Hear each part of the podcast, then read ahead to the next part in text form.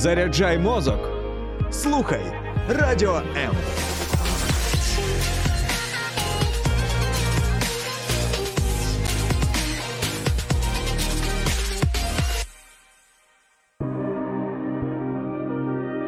Хто ми і що несе наш рід? Про українців та українство послідовно на фактах, прикладах і в персоналі. В ефірі програма Код нації на радіо М. ерудованість, індивідуалізм і можливість вільно мислити і висловлюватися. Ось характерні риси українців як результат тисячолітньої української освіти. Вітаю, друзі! Мене звати Юлія Скоробогач, і сьогодні у програмі Код нації на радіо М ми говоримо про рівень освіченості українців, сильні сторони нашої освітньої системи, феноменальні здобутки і навчання під час війни. На розмові експертна гостя, практик, що важливо, керівниця тренінгового центру для вчителів громадської спілки Освіторія Ярослава Мозгова. Вітаю. Вітаю, Я Ярослава. вас вітаю. Скажіть, будь ласка, з шестирічним досвідом людина і досі в освіті, і досі е, мислить прогресивно. Е, це на сьогодні, на жаль, не таке поширене явище. Чому освіта? У мене тут одразу дві відповіді, але взагалі дякую за запрошення на початок. Мені здається, що насправді ось ми з вами одразу переходимо до міфів, бо в нас в освіті є молодь, і вона дуже класна. Тут більше питання про те, чому молодь частіше обирає приватні заклади освіти для там своєї роботи, ніж державні заклади. Ну і, мабуть, там фінансовий фактор або фактор свободи відіграє тут роль. Але якщо подивитися на зріз київських вчителів, то в принципі вік до 30 років це доволі розповсюджена практика серед колег.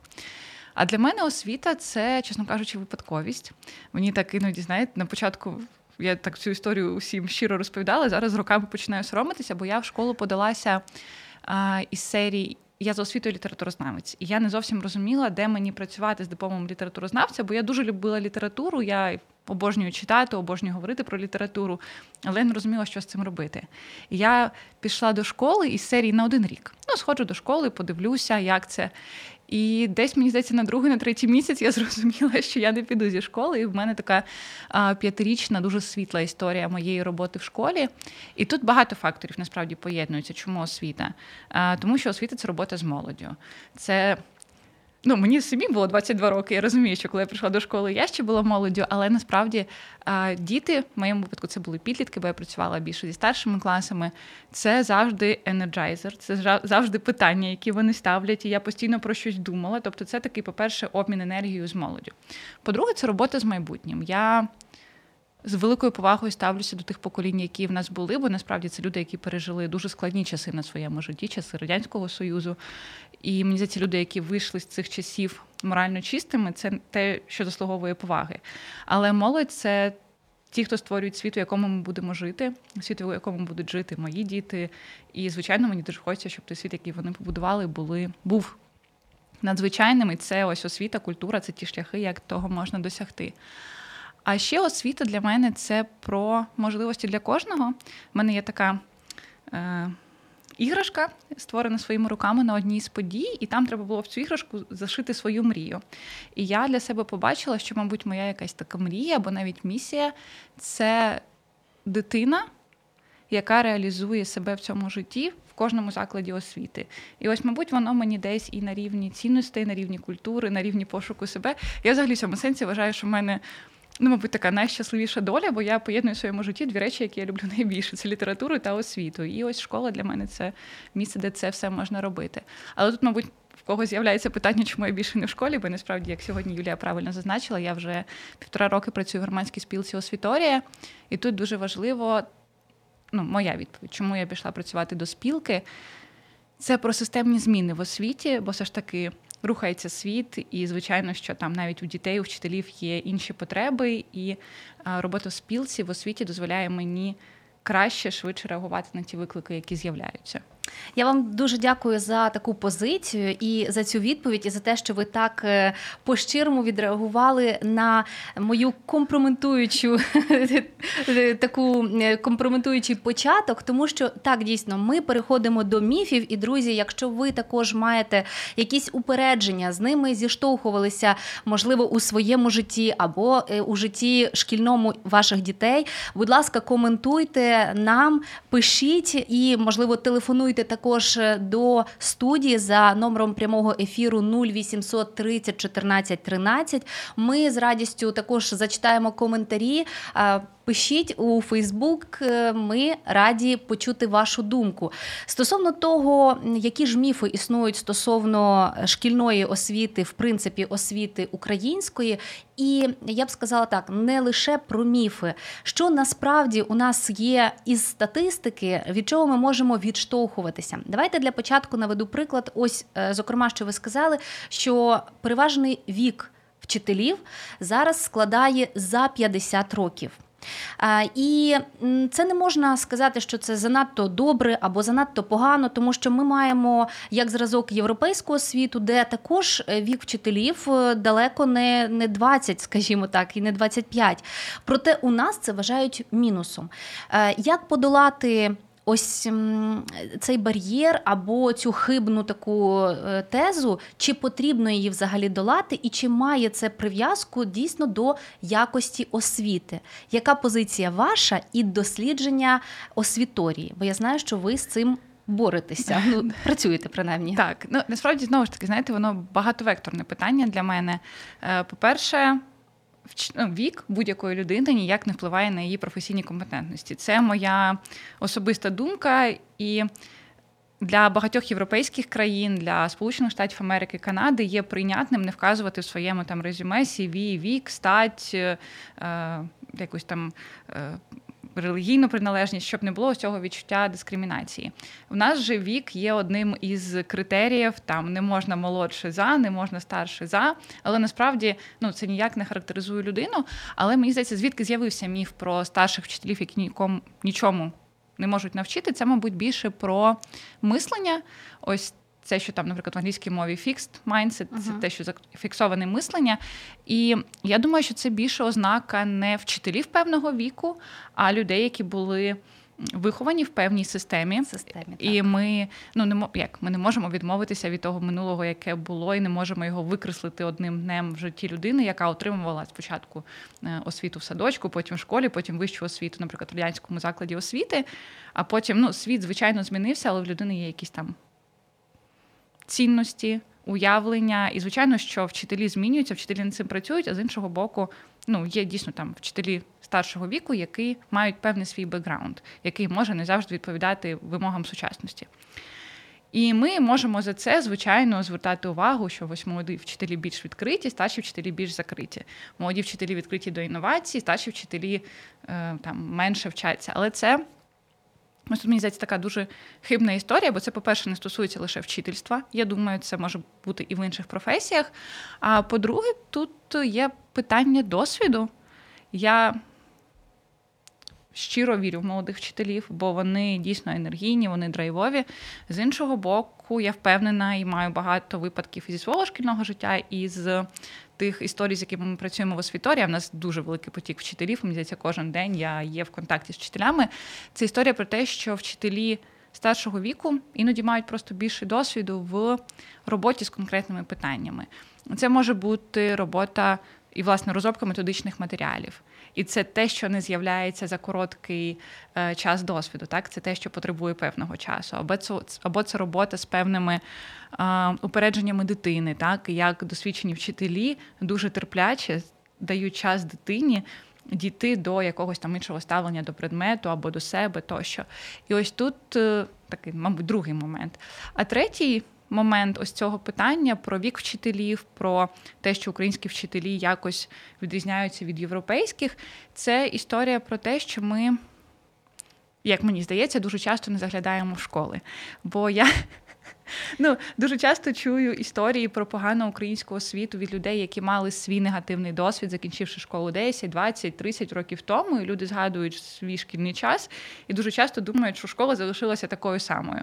Ну, можливо, дійсно будівлі зберігаються, так, бо це якась там інфраструктурна складова, але дуже чого багато оновилося за змістом.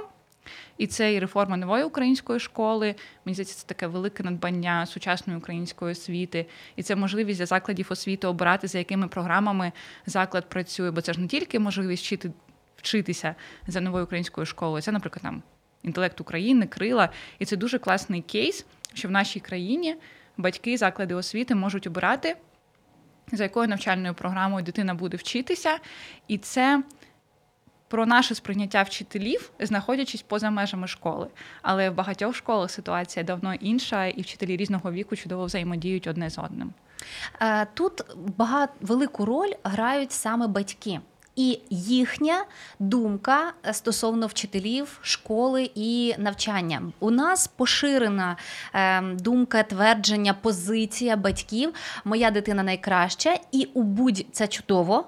І це правда? Це правда, це правильно. Проте е, кращою е, для вас Кожна, Кожні батьки, кожна дитина му, мусить вважати себе такою, але при цьому всі знаходяться в одному соціальному полі, і ось ці інтереси не мають пересікатись. Це не має шкодити іншому. Що відбувається дуже часто, як е, теж людина практик, яка теж працює у шкільній освіті, знаю, що дуже часто саме на ось цьому ґрунті випливають нові і нові. М- питання, і це не про навчання, не про освіту, а більше про е, систему підходу до е, навчального процесу, про те, що е, ось що б не робила моя дитина, вона права, і в Ось тут починається. Ну справді вчителі, які працюють з дітьми в школі, вони скажуть, що перш за все важко е, працювати з кожним індивідуально, але в одному класі. І ось тут, коли дуже багато є таких е, факторів, які заважають, саме це не просто прийти, розказати вони раз і вбрали як губка. губка. Так. Якби все було настільки просто, ми б з вами не говорили взагалі на цю тематику. У вас би не було роботи, певно, що, що досліджувати і як розвивати.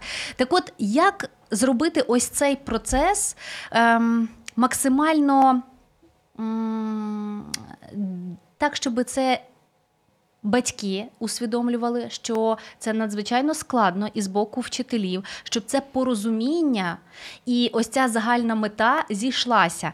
Е, чи є у вас для батьків ось такі, знаєте, як ем, е, для молодих батьків, які готуються стати батьками, є курси. Чи є у вас курси для батьків, які ось мають віддати дитину до школи? Або якщо дитина їхня учень, як правильно комунікувати з педагогічним колективом, з класним керівником, з дітьми, з ем, е, якби однолітками своєї дитини, щоб це все мало здорову атмосферу і не виникало тих проблем, які надалі можуть відобразитись на навчанні? На успішності і, в принципі, на формуванні особистості, якщо ви правильно зрозуміли, тому що це дійсно дуже складне питання. Але в мене на нього, на жаль, дуже коротка відповідь, бо е, освітні школи для батьків це моя велика мрія. Е, Я дуже, знаєте, багато про це ходжу, розповідаю колегам. Кажу, є, ну, я думаю, багатьом відома ця модель трикутника, е, дитина, вчителі, батьки. Тобто, щоб цей трикутник був повноцінним, мають бути залучені всі сторони освітнього процесу. І багато громадських спілок, державні інституції, як Міністерство освіти і науки, працюють з дітьми і з освітянами. А батьки завжди стають поза цією системою. І дуже часто, я думаю, були випадки в житті тих, хто нас сьогодні слухає, коли навіть школи намагаються не пускати батьків, не проводять жодних заходів для того, щоб батьків інтегрувати в освітній простір. І тут, власне, як відповідь на ваше питання, перше, що в нас є продукт розумію. Е, ми його створили для вчителів і шкільних психологів, але я щиро вважаю, що всі батьки можуть переглянути е, цей відеокурс. І зрозуміти, як допомагати своїй дитині в ці складні часи, але це насправді не про життя з дитиною в умовах війни, це про те, як завжди бути тією дорослою людиною, значущою, яка може прийти на допомогу дитині в її різних станах. Другий момент це у нас є курс Нова українська школа, і я точно знаю, що багато батьків не розуміють реформа нової української школи це що? Чому моя дитина вчиться якось не так. Або як дуже часта історія, вони весь перший клас граються. І для батьків це просто стрес, бо, звичайно, ми порівнюємо з собою. В першому класі ми читаємо, пишемо, рахуємо. А тут дитина приходить до школи, і в неї запитують, як сьогодні твій настрій, якого кольору твій настрій.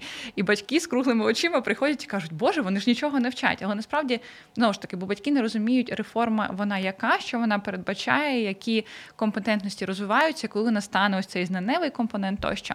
І тут відповідаючи на наступну частину вашого питання, мені здається, нам не вистачає двох речей наразі: це батьківських шкіл або освітніх продуктів у вільному доступі для батьків, е, які б допомагали їм краще розуміти освітню систему. Це може бути ну я так про свої мрії голос, може здійсниться. Це, наприклад, серіал на Дія ТВ або на якомусь такому ресурсі, який доступний для багатьох освітян, або взаємодія через блогерів, тіктоки, рілси, тобто будь-який короткий формат, щоб батьки розуміли, що відбувається в освіті.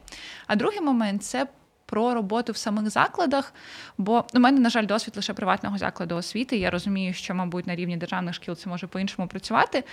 Але батьки, які запрошуються до школи, які можуть завжди поспілкуватися з вчителем, які можуть прийти на якийсь відкритий урок, або як робить одна зі шкіл, проводять спільні заняття для дітей і батьків. І це дуже класно впливає на який компонент на довіру. Мені здається, що ось ці всі конфлікти, про які ви говорили там пару хвилин тому, це результат браку довіри до шкільної системи. Знову ж таки, можливо, батьки міряють своїм попереднім досвідом, певно, що так і є. їх е, сварили, де їм казали там того не роби, сюди не ходи. насправді дуже багато негативних випадків. Ну ми не можемо цього викинути. І наразі вони також іноді трапляються, але просто дійсно, що вони трапляються рідше. Але якщо давати можливість батькам бути залученими до освітнього простору, і це, до речі, був дуже класний кейс. Ми колись запрошували батьків наших старшокласників ділитися своїм професійним досвідом з тими ж самими старшокласниками. І це дуже класно, бо Дитина пишається своїми батьками, які в цей момент розповідають, що вони роблять щодня. Діти по-іншому дивляться на своїх батьків, які виявляються, ого, які круті, бо вони вміють робити щось таке, від чого мої однокласники сидять в захваті. А батьки розуміють, в якому контексті знаходиться дитина, які однокласники її оточують, як виглядає шкільне середовище, які вчителі в цей час супроводжують цей процес. І ось ну, з мого досвіду, з моїх спостережень, коли батьки інтегровані, вони більше довіряють. Коли вони довіряють, у них не виникає відчуття або побоювання, що їхня дитина буде якось не так сприйнята тощо. Але це питання ще й культури. Тут, мабуть, набагато так, важче. однозначно. Тут треба е, одразу з кількох напрямів е, підходити. У нас є кілька запитань. Ось, власне, е, Алекс коментує, що мені поталанило з хорошими вчителями в школі, і у нас були старші молодші і що є хорошим балансом. Рівень освіченості учня залежить не тільки від викладачів, але й від особистого бажання і здібностей дитини. Ну тут не посперечаєшся. Ем, так. А можна маленьку ремарку так. про здібності? Я просто дуже поціновувачка теорії. Я знаю, що можливо багато хто вже про неї чув. Це теорія множинного інтелекту Говарда так, Гарнера. Так. Я просто обожнюю цю теорію, і вона говорить, що кожна із нас є геніальна особистість. І ось тут важливий момент про здібності, бо і досі ми в школах часто міряємо здібності за академічними показниками, тобто моя здібність до математики зазвичай визначає, наскільки я вважаюся гарним учнем або здібним учнем тощо. Але теорія Гартнера передбачає, що є лінгвістичний інтелект, музичний інтелект, кінетичний інтелект, внутрішній. Ось я, наприклад, ну як вже доросла, можу себе аналізувати. Я точно та людина, яка дуже добре рефлексує, щитує свої стани, і це робить мене геніальною людиною. І можливо, якщо ми будемо кожній дитині показувати ось цю її суперздібність, яка може виражатися в різних типах інтелекту, то ми матимемо націю найщасливіших успішних людей. Чудово, можливо, за цією теорією і будемо формувати якось класи або в принципі шкільні спільноти. В Сполучених Штатах Америки вже є такі школи. Вони, на жаль, також приватні. І в Києві є одна приватна школа, яка працює за принципом теорії множинного інтелекту. Але ми проводили вебінар, ми запрошували Говарда Гарнера весною до українських вчителів. І я точно знаю, що вчителі були в захваті, бо ми отримали дуже багато позитивних результатів. І вчителі писали: ви знаєте, я згадав конкретного учня в цей момент, і це він виявляється не слухня, не неслухняний, а це в нього виявляється кінетичний інтелект. І Тому йому так важливо потрогати свого однокласника. І це просто він виражає те, що він не може себе реалізувати. Якщо цій дитині дати якісь активності, які дозволяють їй там зараз зайняти свої руки то вона хоп і по-іншому сприймає предмет. І ось це питання здібності, це просто головне пам'ятати, що в кожного з нас є здібності і не вимірювати ось цією радянською там математичною інженерною школою. А, Так, і е, нам ще кажуть, що зараз е, дуже пані Ірина каже: не знаю, наших дітей в першому класі завантажують так, що ховайся. А зважаючи, що діти в більшій мірі навчаються дистанційно, залишається просто молити Бога, щоб вистачило терпіння всім задіяти в цей всіх задіяти в цей навчальний процес. Ну, Стосовно е, нової української школи, її відмінностей суттєвих від попередньої, ми поговоримо в другій частині нашої програми буквально через кілька секунд.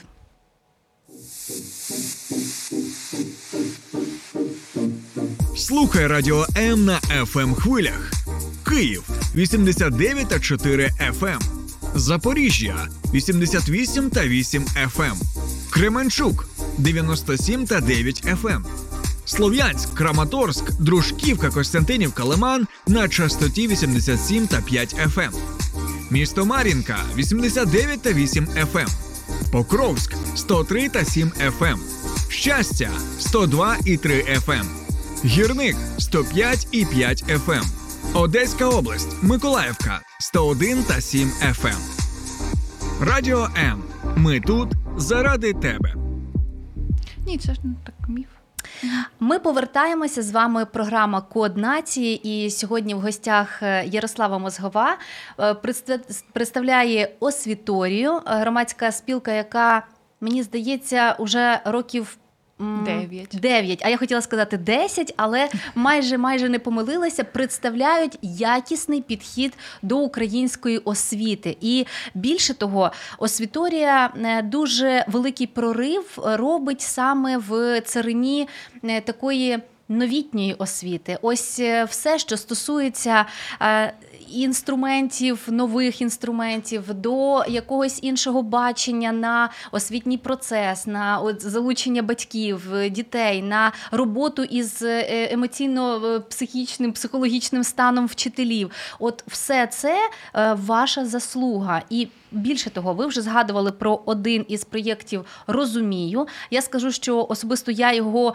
проходжу ще, тому е, вам також рекомендую долучатись, навіть якщо ви не вчитель, е, не плануєте стати педагогом, і якщо у вас навіть немає своїх дітей. Це дуже круто допомагає в е, цілому справлятися із. Контактом з молодим поколінням, тому mm-hmm. що є дуже багато. Ем, шаблонів, скажімо, які дуже давно вже себе вичерпали. І словом, подивіться, вам це точно знадобиться. Так, повертаємося, повертаючись до е, власне міфів про те, що українцям потрібно прагнути і прагнути до якоїсь. Е, цієї захмарної європейської освіти, європейського або міжнародного диплому, е, що, начебто, десь там навчають краще аніж в Україні. Що ж до людей, скажімо, старшого віку, вони вам точно скажуть, що система радянської освіти була. Хорошою, і е, що там було дуже багато всього, що варто було б залишити. І з чим люди старшого покоління не зовсім згодні в новому підході. Як ви гадаєте, що що із цього має місце? Е, чи дійсно наша попередня освіта? Ну для багатьох це саме радянська система освіти? Проте я нагадаю, що у нас є тисяча років освіченості українців, і тут у нас є факт е, такий, що е, всі наші княжни, які були на той момент е, власне мона е, ставали монахинями всієї Європи. Так, монархами в Європі, і вони були якраз таки світилами для європейців, тому що вони приїздили уже освіченими. Е, чого варта лише наша королева Анна, яка яка була зразком, прикладом, до якої приходили радитися, і власне із переліку усіх її талантів в вмінь і освіченості. Ну, варто повчитись, мабуть, і сьогодні, ну, зважаючи на те, що нас відрізняє як мінімум там кілька тисяч років, то це я до чого? Що починаючи із 9 століття українці вчаться, нагадаю, українською саме мовою, і вони е, показують, транслюють ось цю свою освіченість світові, підкріплюють її усе новими методами. Сюди ж таки перша бібліотека Ярослава Мудрого, е, сюди ж таки навчання дівчаток і хлопчиків незалежно, ось як бачите, від статі, чого чим не може похизуватися. Європейська спільнота знову ж таки, і ну повертаючись до ось цієї історії української освіти, ми бачимо, що ми все-таки освічені були, є і залишаємося. Е, яку маєте на сьогоднішній день статистику щодо того, наскільки привабливішим є міжнародний або закордонний документ про освіту, аніж український? Тут е, стільки всього, мені бачите, одразу хочеться переходити до різних пунктів. Я б хотіла ще раз так. Підкреслити вашу думку про те, що історія української освіти і освіченості триває дуже багато років. Ну це дійсно тисяча, яка нараховується. І я тут дуже хочу поділитися однією історією. Вона для мене дуже важлива, бо минулого року премія Global Teacher Prize Ukraine святкувала, святкувала своє п'ятиріччя. І до цієї премії була створена виставка української освіти. Це величезні бігборди, які стояли спочатку в Києві на Арсенальній. Потім вони подорожували кількома містами України. Їхня остання локація це місто Мелітополь, яке наразі окуповане. Ця виставка чекає на нас в українському Мелітополі. Я дуже сподіваюся, що найближчим часом виставка історії української освіти продовжить свою подорож Україною. Це для нашої команди дуже е, важлива складова, бо все ж таки. Українська освіта опинилася в окупації не вперше, на жаль, за нашу тисячолітню історію освіти, але я дуже сподіваюся, що вона буде рухатися далі Україною.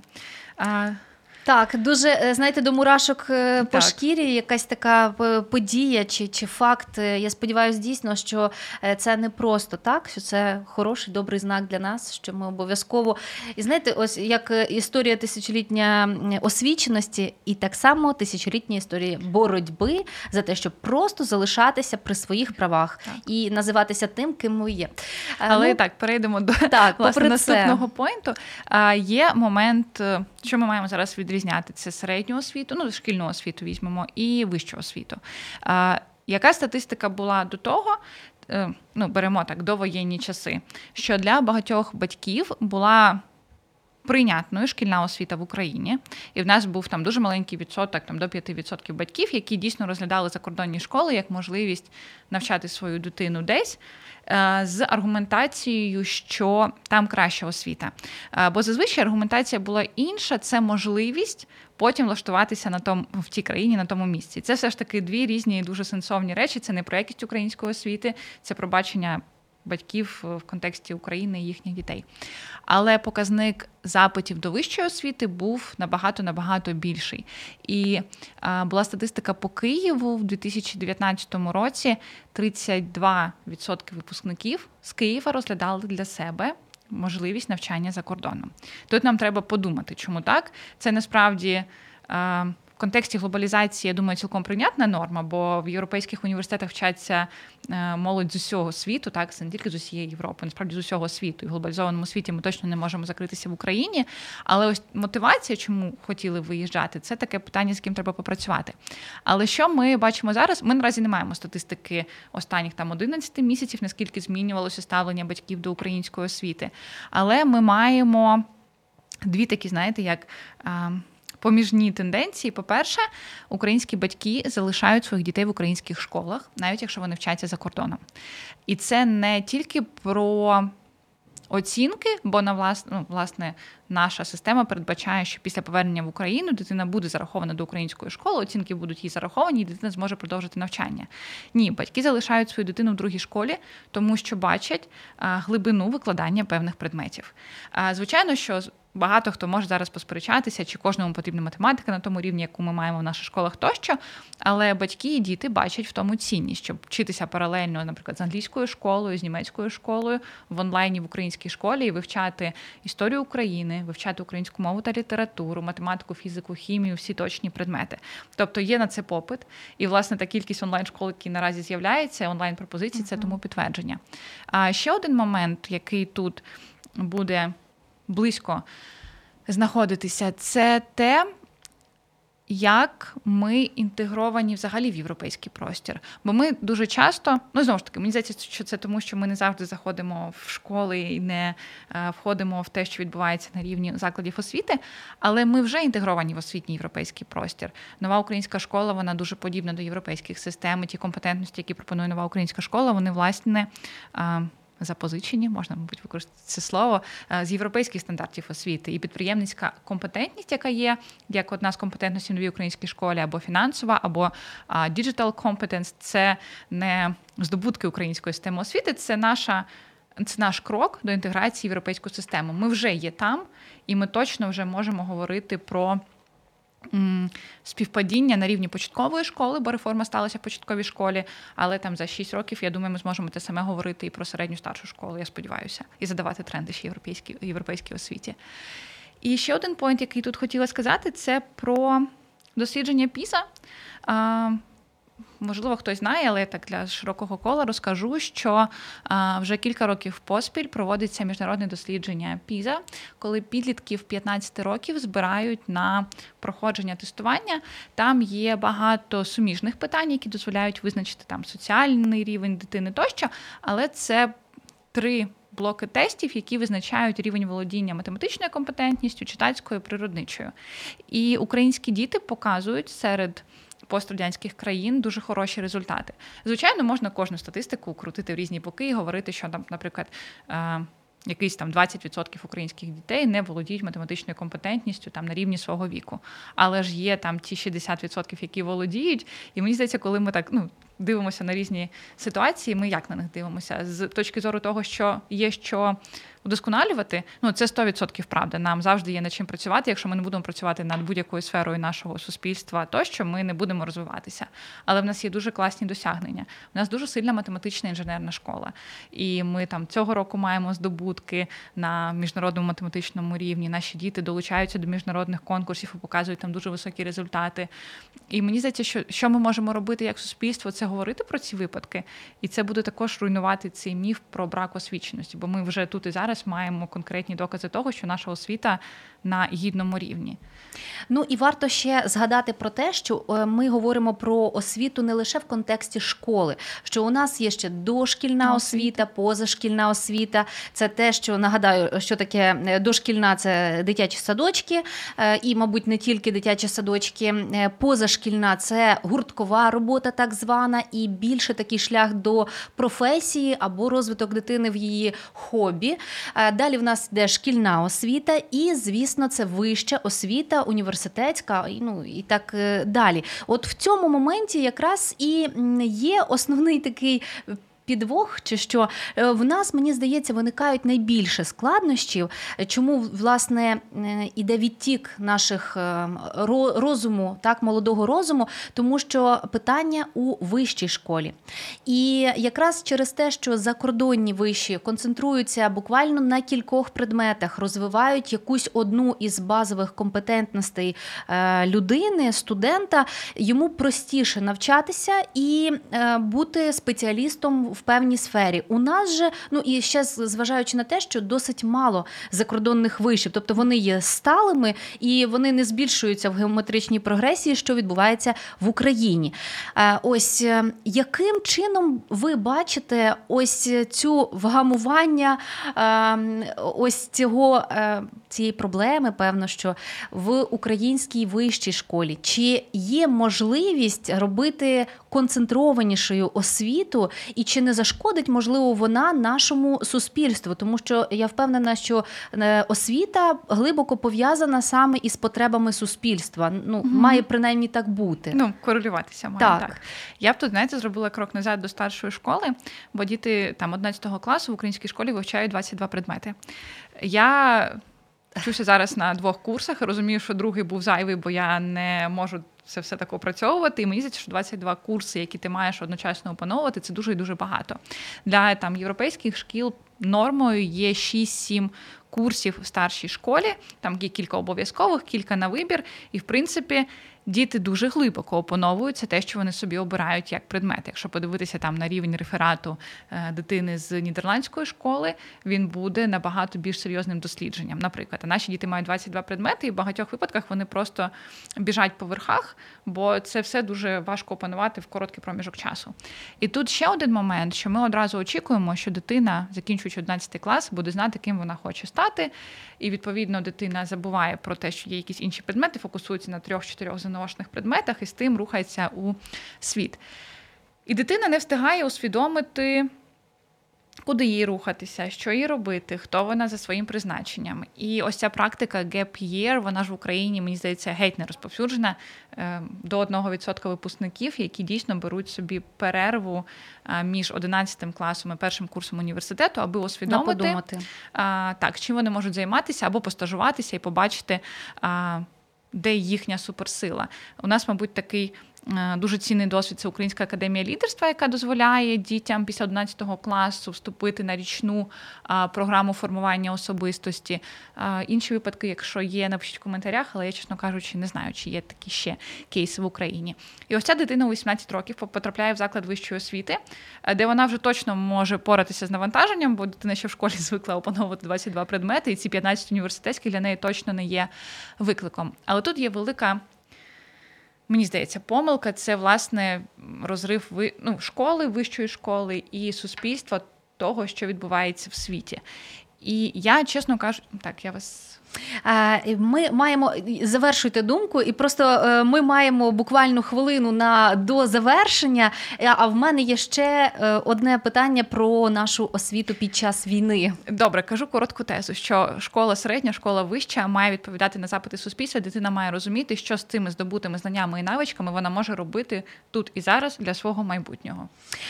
І як це інтегрувати, певно, що ну і під час війни українці знову ж таки показали неабиякий хист е, навчати, при тому, що нічого цьому, начебто, не сприяє. І знаємо, що е, керівниця освіторії дуже яскраво представила нас на TEDx, так, так і це викликало просто хвилю захоплення в інтернеті, за що особливо дякуємо. Чи можете назвати е, ось ті, власне, ну от по пунктах переваги, ну, якщо це так взагалі можна назвати, української освіти під час війни? Що ми зробили таке, чого ще не показували в міжнародній освіті? Дивіться, в нас з'являється дуже сильна школа. Ментального здоров'я і психологічної підтримки. Навіть була розмова минулого тижня про те, що ми цей досвід підтримки емоційної дітей маємо потім задокументувати і передати країнам, які того будуть потребувати. Тобто, ми зараз робимо, на жаль, там ціною своїх життів тощо, але дослідження в цій царині, які точно знадобляться в майбутньому. А в нас є дуже класна digital складова. Я не знаю, як в інших державах, які вважають себе цифровими супердержавами, там, наприклад, Естонії тощо.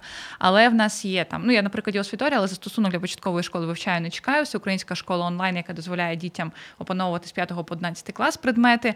У нас є iLearn, застосунок для підготовки до національного мультипредметного тесту. І в нас дуже багато таких кейсів, коли ми вже є в цифрі на рівні школи. І це ну те, що дає ось те, чого ми починали, доступ до освіти кожної дитини. Я можу іноді не мати можливості піти до школи там через, наприклад. Е, повітряну тривогу або бомбардування, але я можу відкрити уроки, послухати найкращого вчителя країни, його викладання і зрозуміти певний предмет чи тему. Це точно наша суперсила цього часу.